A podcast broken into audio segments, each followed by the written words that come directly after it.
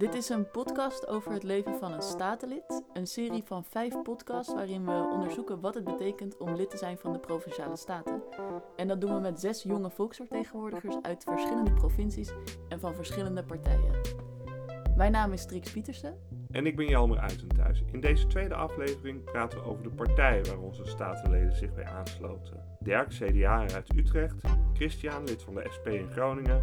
Marike, statenlid voor de Partij van de Arbeid in Noord-Holland. Vincent, PVV-statenlid in Zeeland. Isora, van de ChristenUnie in Zuid-Holland. En Anton, D66'er in Gelderland.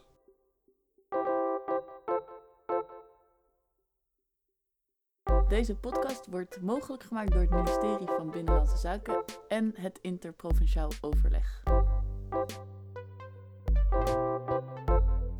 In de eerste aflevering hadden we het al kort over de partij waar de kandidaten bij zitten. Eerst werden ze geïnteresseerd in de politiek, ze sloten zich aan bij een partij en toen stelden ze zich kandidaat. Maar wat is dat eigenlijk, lid zijn van een politieke partij? Wat moet je doen? Wat moet je laten? En natuurlijk, waarom kozen ze überhaupt voor deze partij?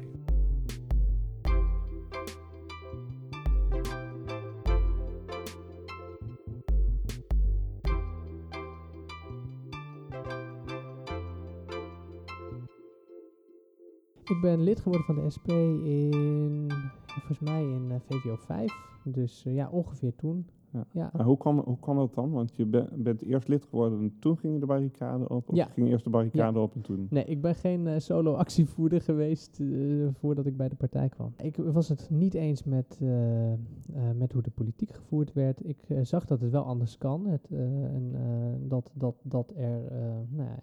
Ik geloofde dat er wel een alternatief voor was. En toen ben ik gaan rondkijken van wat zeggen de politieke partijen in Nederland nou eigenlijk, hè? Toen zag ik dat die SP daar eigenlijk best wel dichter in de buurt kwam. Hè. Dat is de enige partij die een beetje... dat is natuurlijk misschien ook niet helemaal eerlijk... maar die echt fundamentele kritiek op de maatschappij levert.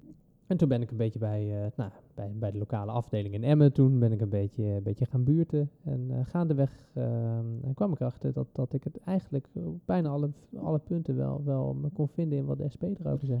Ik denk voor een deel dat het mijn christelijke achtergrond wel is... Mm-hmm. Dan zijn er in Nederland 3 partijen. En dan is het CDA de partij waar ik me het meeste bij thuis voel. Mm-hmm. Ook omdat het een partij is die echt een verbinding zoekt... en niet zozeer de polarisatie die je natuurlijk ook heel veel ziet. En ik denk dat het een hele constructieve partij is ook. En een partij die in alle lagen van de bevolking ook actief is. Ik mocht in 2009 voor het eerst stemmen... dat was destijds bij de Europese verkiezingen, denk ik. Ja, dat klopt. Dus ja, volgend jaar weer, ja. En toen heb ik de verschillende partijen nou wel al een beetje gekeken waar ik interesse in had. Zeg maar, je voelt natuurlijk al wel een beetje aan in welke hoek je zit. En toen de achtergronden van de partijen er eens even bijgepakt. En D66 heeft dan die 5 richtingwijzers. En die spraken me heel erg aan. Dat past dus heel erg bij mijn wereldbeeld. Dat is het ene element. En het andere element is dat ik volgens mij ook in die tijd al echt fan was van Boris van der Ham. Die toen nog Tweede Kamerlid was. En ook, ook dat is natuurlijk wel een reden als je sterke politici zit. En Boris van der Ham was er ook juist goed in om heel erg vanuit die waarden te redeneren. Dus die zat heel erg op dat sociaal-liberale gedachtegoed van D66. En dat sprak me heel erg aan. Dus mensen waarvan ik later vertelde, ik ben lid geworden van de PvdA. Jij? Maar jij bent toch hartstikke duurzaam? Moet jij niet bij GroenLinks zitten? Ik zeg, dat had inderdaad gekund. Maar ik vind, de PvdA doet al heel veel op het gebied van duurzaamheid. Alleen profileren ze zich er minder op. Ja. Er mag wel wat meer over naar buiten gedragen worden. En dat vind ik heel erg belangrijk. En misschien kan je juist ook als meer groener persoon... bij de PvdA zit, dat je weer wat meer met verschillende mensen die dat ook hebben... de verbinding zoekt met andere partijen die dat ook deden. Ja. Dus dan krijg je wel weer van, gaat gewoon lekker zoeken naar waar kun je het samen doen. Ja, maar goed, er zijn natuurlijk ook wel ideologische verschillen tussen de PvdA en bijvoorbeeld GroenLinks. Ja. Dus kan je iets noemen wat dan specifiek is aan de PvdA... wat je meer aantrekt daar dan aan bijvoorbeeld GroenLinks? Ik vraag me... Ja, lastig te beantwoorden. Voor mij persoonlijk, maar dat is echt voor mij persoonlijk, zijn die verschillen niet zo heel erg groot. Er gaan nu allemaal mensen steigeren die dat daar niet mee eens zijn. Maar ik werk echt met mensen samen. En mensen met wie ik ook bij ons in de Staten, de mensen van de andere partijen, waaronder GroenLinks, met wie ik samenwerk, daar ben ik het heel erg mee eens. Hoe zij erin staan, hoe ik erin sta. En, dus uiteindelijk gaat het toch om mensen. Daar ben ik vooral veel mee bezig. Veel meer dan met welke partij past bij welke. Ja, uiteindelijk wil je met mensen verder werken en daar afspraken mee maken. En die kan je vertrouwen. En, ja. Dus het is meer persoonlijk, zeg maar, wat dan belangrijk voor je is en wat politiek belangrijk voor je is en hoe je denkt dat je je doel dichterbij kan brengen. Ik was 16 toen ik me bij de partij aansloot. Wij hebben helaas geen jongerenafdeling. Mm-hmm. Heeft wel het voordeel dat je gelijk bij het echte werk aan mag sluiten, om het maar zo te zeggen. Ik heb gewoon een brief geschreven. Een sollicitatiebrief, zo gezegd. Maar dat was aanleiding om mij uit te nodigen voor een gesprek. Mm-hmm. En naar aanleiding van dat gesprek mocht ik de klasjes bijwonen. Dan komen de Tweede Kamerleden, Eerste Kamerleden. Die geven mediatraining, debattraining, alles en nog wat eigenlijk. De feedback die ik kreeg, die was altijd wel positief. Ook op huiswerkopdrachten. We kregen wel eens huiswerk mee met gewoon een random onderwerp. En dan zeiden ze, schrijf er maar een spreektekst over. Bijvoorbeeld iets wat in de Tweede Kamer ingebracht zou kunnen worden. Maar ook op provinciaal niveau of zelfs gemeentelijk niveau. Mm. En die respons was altijd wel positief, ja. Daarom ben ik ook naar boven komen drijven bij de verkiezingenlijst. En wat was, heb je een voorbeeld van zo'n opdracht? Of iets waar je van herinnert dat je trots op was dat je dat had geschreven? Volgens mij was een van de beste betogen die ik heb geschreven, was met staande ovatie werd hij ontvangen. Dat was een betoog voor het neerzetten van bewapende militairen op treinstations. Dat klinkt gezellig. Dat klinkt heel gezellig, maar destijds was de terreurdreiging nog actueler dan dat ze nu al is. Mm-hmm. En zodoende was dat een van de willekeurige onderwerpen die mij toebedeeld was. En toen was je lid. Hoe kwam je dan op de lijst? En hoe ging dat proces daar naartoe eigenlijk? Nou, ik zal je eerlijk zeggen, er was geen proces, want er waren bijna geen kandidaten. En ik werd toen gebeld van, Isora, wil je op de lijst? Ik zei op de lijst. Ik zei, ja hoor, doe maar. En toen achteraf dacht ik, welke lijst? Er werd op een gegeven moment gevraagd. Ik weet niet meer helemaal precies hoe het is gegaan, hè, jongens. Maar ik heb op een gegeven moment, er werd gevraagd van, we gaan een lijsttrekkerverkiezing organiseren. En daar zoeken we mensen voor. En toen zeiden wat mensen om me heen van, goh, een leuk, jong, vrouwelijk gezicht. Waarom ga jij het niet doen? En voor de lijsttrekker. Voor de lijsttrekker. En ik dacht, ja, ik voelde me nog wel een beetje van, ja, ik kom net kijken, ik heb daar nog geen ervaring mee. Aan de andere kant vond ik het wel heel mooi om mee te doen met zo'n verkiezingen. Ik heb ook niet heel serieus ook gedacht van, nou ja, dan ga ik ook gekozen worden. Maar ik dacht van, ja, we gaan het wel kleur geven vanuit de PvdA. Want de andere twee waren mannen. Ik dacht, een vrouw erbij, een beetje kleur, en verschillende leeftijden. Eén ervan, degene die het ook geworden is. Ja, en ik kon het gewoon met alle twee heel goed vinden. Die ene die was ook al heel ervaren. En nou ja, ik dacht wel van, nou ja, die zal het ook wel worden. Maar dan hebben we in ieder geval wat leuks om ook gewoon aan de inwoners te laten zien van, we hebben wat diversiteit te bieden. We hebben mensen die hiervoor willen gaan.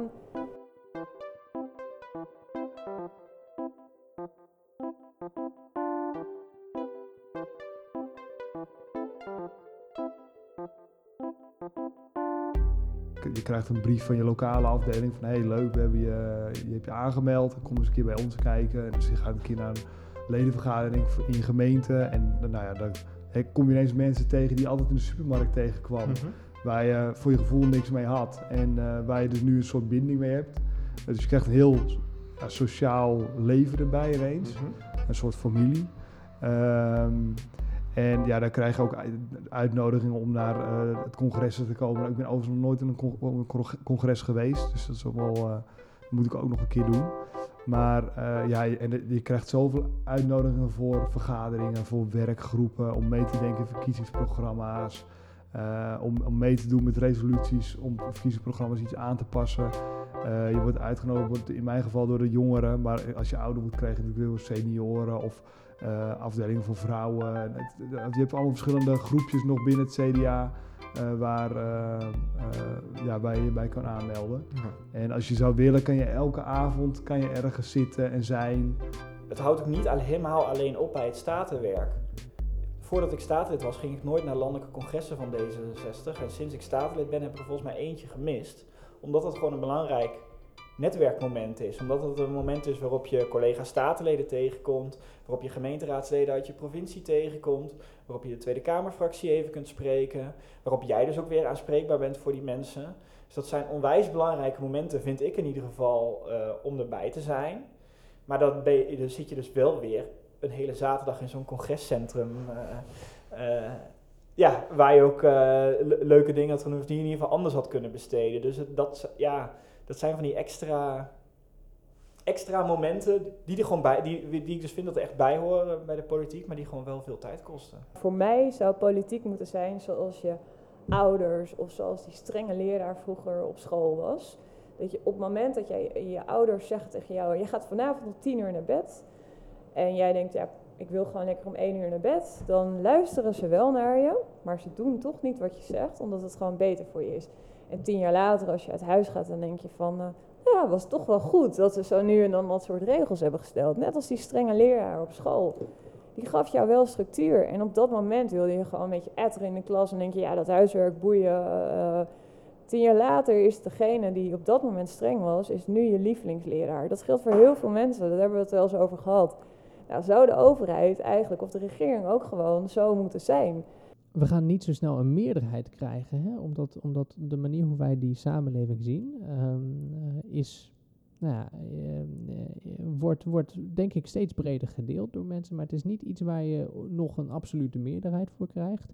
Misschien moet je dat ook niet willen in Nederland. In je eentje een meerderheid hebben in een gemeenteraad of in een provincie. Dus dan heb je daarnaast nog die actiestrategie nodig. Hè? Dat je gewoon de straat op gaat, mensen verenigt. Mensen het gevoel geeft dat ze de macht over hun eigen leven weer in handen krijgen. Dat klinken als hele grote woorden, hè? Want die acties op lokaal niveau die gaan meestal over dingen die op het eerste gezicht redelijk klein lijken.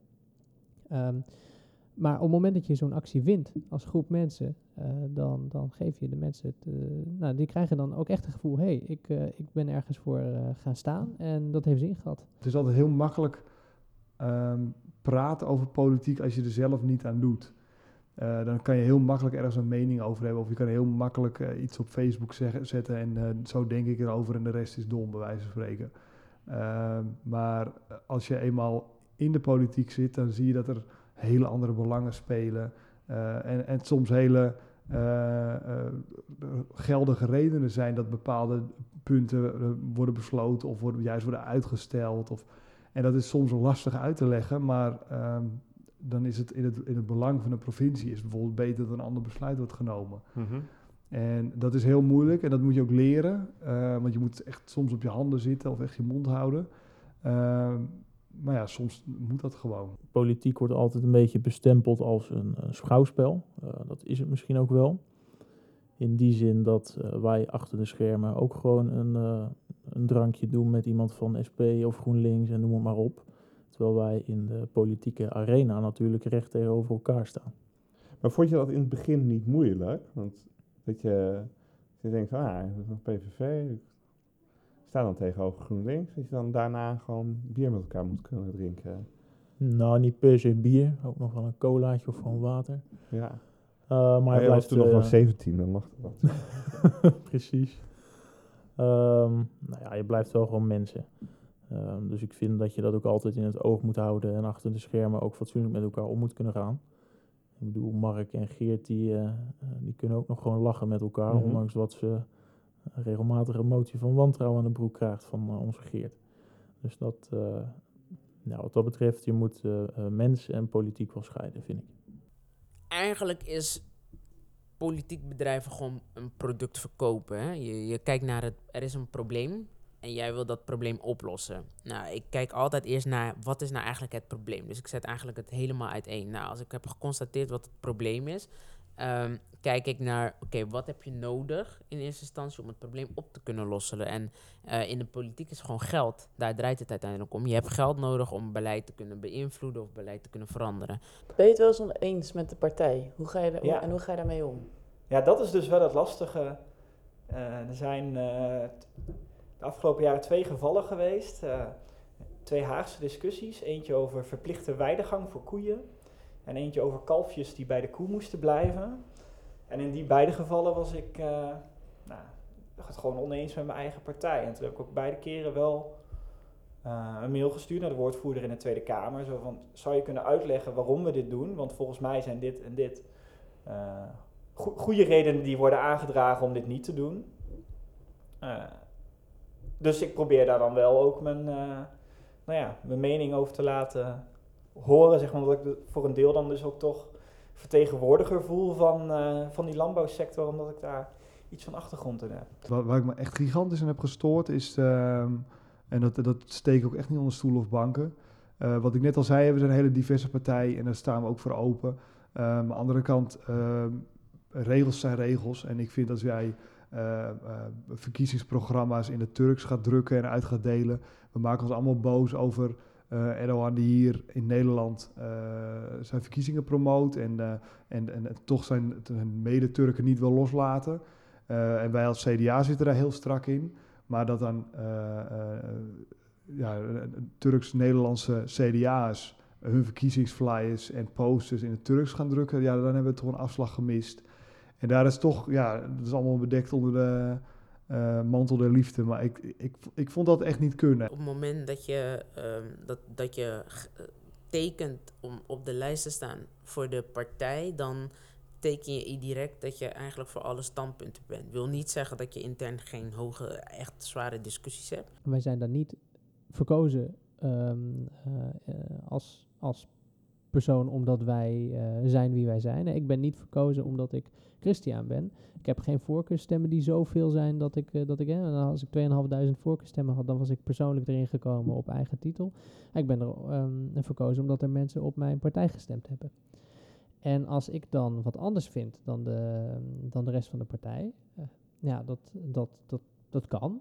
Hè? Alleen mensen hebben op die partij gestemd. Dus dan is het wel netjes als je na alle vrije discussie die je hebt over wat wij als partij vinden, op het moment dat de meerderheid van mijn fractie dan iets anders besluit, vind ik het netjes om of het standpunt van die meerderheid uit te dragen, of als ik daar echt een principieel punt mee zou hebben, als ik echt vind, het kan echt niet wat de rest van mijn fractie vindt, dan zou het altijd nog een optie kunnen zijn om er dan uit te stappen, inderdaad, op die manier.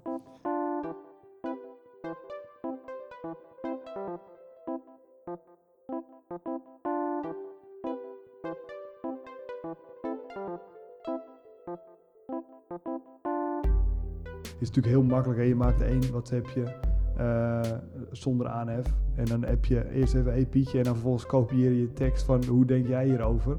Ja, en dat doe je dan in mijn geval naar een mannetje of 15. En ja, heel vaak ook op verjaardagen. Hè, dat je mensen tegenkomt, ook van hele andere politieke partijen, uit hele andere provincies. Dat je ze vraagt van hoe denken jullie hierover? Dat doe ik best wel veel, moet ik zeggen. Ja. Dat is echt een bijbaan, zeg maar. Dat doe ik al mijn hele studententijd. Dat is een tankstation in Wageningen. Kijk. En dan sta ik nog één keer in de maand een paar uur achter de kassa. Kijk zo. Maar dat is, ik vind het heel erg leuk en ik heb daar leuke collega's en ik ben er tegenwoordig een beetje de vliegende kiep, zeg maar. Dus op het moment dat echt niemand kan, kan ik af en toe nog inspringen. En ook dat heeft wel een functie voor de politiek, want dat is namelijk een tankstation midden in een volkswijk. En als jouw wereld gewoon bestaat uit de provincie, uit de universiteit, dan is dat nog wel een mooi moment om ook nog eens andere mensen te spreken. We zitten toch in een samenleving waar de kloof tussen hoger opgeleiden en lager opgeleiden steeds groter wordt. En dat voelt altijd wel een beetje als mijn moment om dat nog een beetje te dichten. En jouw ouders die komen uit Hongarije dus, maar die zijn tijdens de communistische regime daar gevlucht? Ja, mijn ouders die komen uit het Hongaarse deel van Roemenië. Okay. De Hongaren die hebben ooit de Eerste Wereldoorlog verloren en toen werd hun land 3 keer zo klein als het daarvoor was.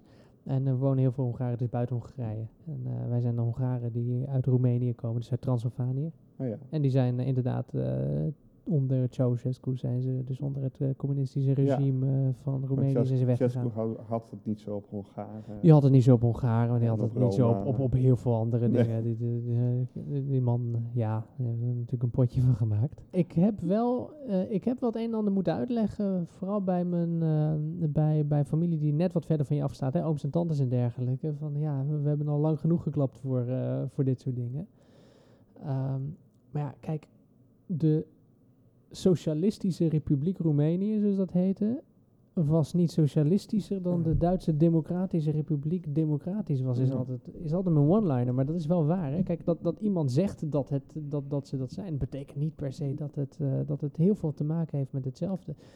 Ik ben op geen enkele manier, voel ik me verwant, ideologisch gezien, met die Stalinistische ideeën van Ceaușescu. Nee. Nee. Maar goed, daar heb ik daar wel het een en ander over mogen uitleggen. En dan snapt men het ook. Ik loop er niet mee te koop dat ik statenlid ben of überhaupt politiek actief. Dat komt meestal na een paar keer wel eens te sprake. En dan mogen ze altijd raden welke partij. Meestal komt er dan iets in de trant van de wat rechtsere VVD eruit. Mm-hmm. Dan zeg ik, nou, mijn voorman komt er vandaan, maar het is de PVV. Ja. Dan zeggen ze, oh nou, god, dat had ik niet verwacht. En dan vraag ik, waarom had je dat dan niet verwacht? Ja, je bent zo normaal. Ja, maar wij zijn allemaal normaal bij de PVV. Het is alleen, het politieke debat is heel wat anders dan hoe je als mens bent. Ik heb daar best wat vrienden door verloren. Achteraf zeg ik dan van, ja, als dat de reden was om de vriendschap te beëindigen, dan ben je nooit echt een vriend geweest ook. Maar aan de andere kant waren er ook mensen waar ik het nooit van had verwacht, die ineens mij benaderden en zeiden van, joh, ik zie dat je voor de PVV bent, goed bezig man. Dus dat, het was heel erg wisselend, de reacties die erop kwamen. Bij mijn installatie waren mijn opa en oma hier in het provinciehuis en die vonden het vooral heel bijzonder dat ik het ging doen. En volgens mij zat de partij daar sowieso niet in de weg of zo. Mm-hmm. En vinden ze het vooral ook heel erg leuk, omdat het dus ook, omdat je van zo'n familiebedrijf komt, dat je interesse hebt in die onderwerpen die daar heel dichtbij liggen. Dus mijn opa heeft ook altijd gejaagd. En die komt dan nog regelmatig met een stapeltje van de vakbladen weer van de jacht. Omdat ook daar de provincie natuurlijk best wel wat over te zeggen heeft. Mm-hmm. Zo van hier kun je nog even wat verder inlezen. Ja, de meest vervelende reacties die krijg je altijd via Messenger of via WhatsApp of noem het maar op. Dat zijn dan de bedreigingen, zal ik maar zeggen. Die kom je ook wel tegen. Gelukkig niet veel. Dus die doen we altijd gauw verwijderen. Maar er zijn ook reacties in de omgeving van, goh, ik dacht dat je een fatsoenlijke jongen was. Nou ja, dat nemen we dan maar aan. Mijn broer, die is heel kritisch. En die is het niet altijd eens met de ChristenUnie. Dus die vindt ook vaak, die uit ook wel dan zijn ongenoegen of zijn mening over bepaalde onderwerpen. Ik kan nu niet zo 1, 2, 3 echt een onderwerp aanhalen. Ja, dan belt hem op en zegt, hey, wat is dat nou joh, vanuit jouw partij? En dan denk ik, oh jee, wat bedoel je? Want soms heb ik het nog niet gelezen of niet gehoord.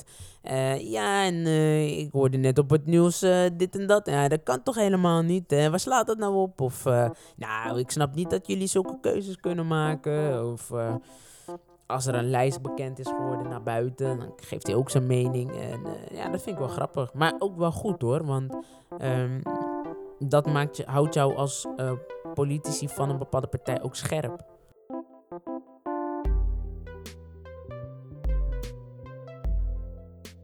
Waarom en hoe ieder bij een partij terecht kwam, verschilt per persoon. Onze statenleden hadden ideeën en een bepaalde achtergrond en op basis daarvan kozen zij hun partij. Bovendien verschillen zij in een opvatting over wat politiek precies is en wat politiek zou moeten zijn. En dan word je lid en actief en dan rol je de Provinciale Staten in. Omdat je dat zelf per se wilde of omdat het nou eenmaal zo liep. Mag je dan nog wel eens oneens zijn met je partij? Ja en nee. En hoe je omgeving reageerde op jouw partijlidmaatschap, dat is niet altijd positief. In de volgende aflevering gaan we kijken naar succes. Wat vonden de statenleden het belangrijkst wat ze bereikten en hoe deden ze dat? Denk je nu al, het lijkt me interessant om te kandideren? Loop dan een dagje mee met een van onze provinciale statenleden, zodat je nog meer weet van de hoed en de rand. We brengen je graag meteen in contact. Wellicht ken je iemand die geïnteresseerd zou zijn. Verwijs ze dan door naar deze podcast. Tot snel.